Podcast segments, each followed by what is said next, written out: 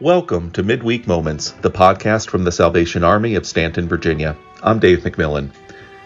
In the mid 1990s, the author Mitch Albom learned that a favorite former college professor, Morrie Schwartz, was suffering from ALS, or Lou Gehrig's disease. He reached out to reconnect and traveled to see his old friend. That visit turned into regular visits over the course of several months, and Albom's reflections on those conversations resulted in a book called Tuesdays with Morrie that has become one of the best selling memoirs in American history.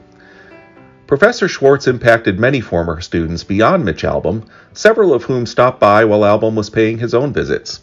Even though Morrie was in his last days and his ALS had impacted him greatly, Albom observed his generosity with everyone who came to see him and asked him about that why he was so kind to everyone even amidst his own struggles, and how he could continue giving even though he was dying. Morrie responded that taking makes me feel like I am dying, but giving, giving makes me feel like I am living. And then he repeated, giving is living. He found he could still have a positive impact on those around him despite his circumstances. I'm reminded of the blessing God gave to Abraham in Genesis chapter 12, starting with verse 1. The Lord had said to Abram, Go from your country, your people, and your father's household to the land I will show you. I will make you into a great nation, and I will bless you. I will make your name great, and you will be a blessing. I will bless those who bless you, and whoever curses you, I will curse, and all the peoples on earth will be blessed through you.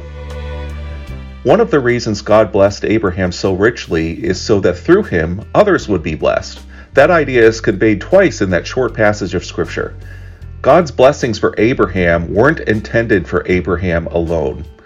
He accomplished much after receiving that blessing, but the phrase, all peoples on earth will be blessed through you, really stands out to me.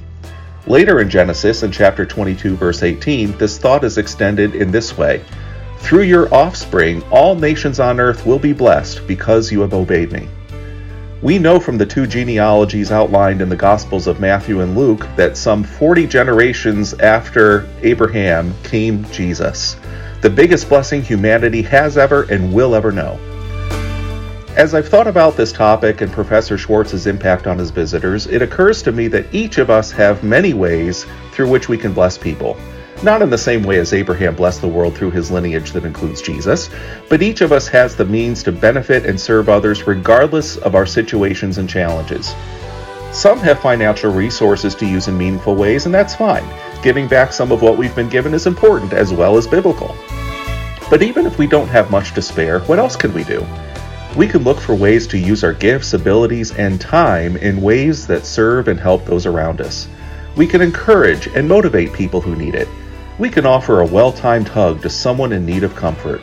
We can always pray for others, even people we don't know personally can benefit from that.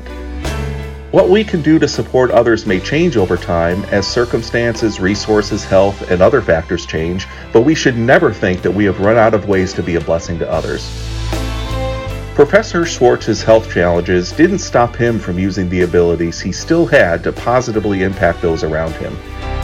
Let's recognize what God has given us and that whatever we've been blessed with isn't for keeping to ourselves. Giving is living. Midweek Moments is a ministry of the Salvation Army of Staunton, Virginia. If you are local and don't have a church home, or if you're traveling through the area, please visit us. We're located at 1700 West Beverly Street in Staunton, Virginia, and join together for worship on Sunday mornings at 11 o'clock. We also have ministries for children and adults throughout the week. We hope that the word shared in this episode will encourage you. Thanks for listening. God bless.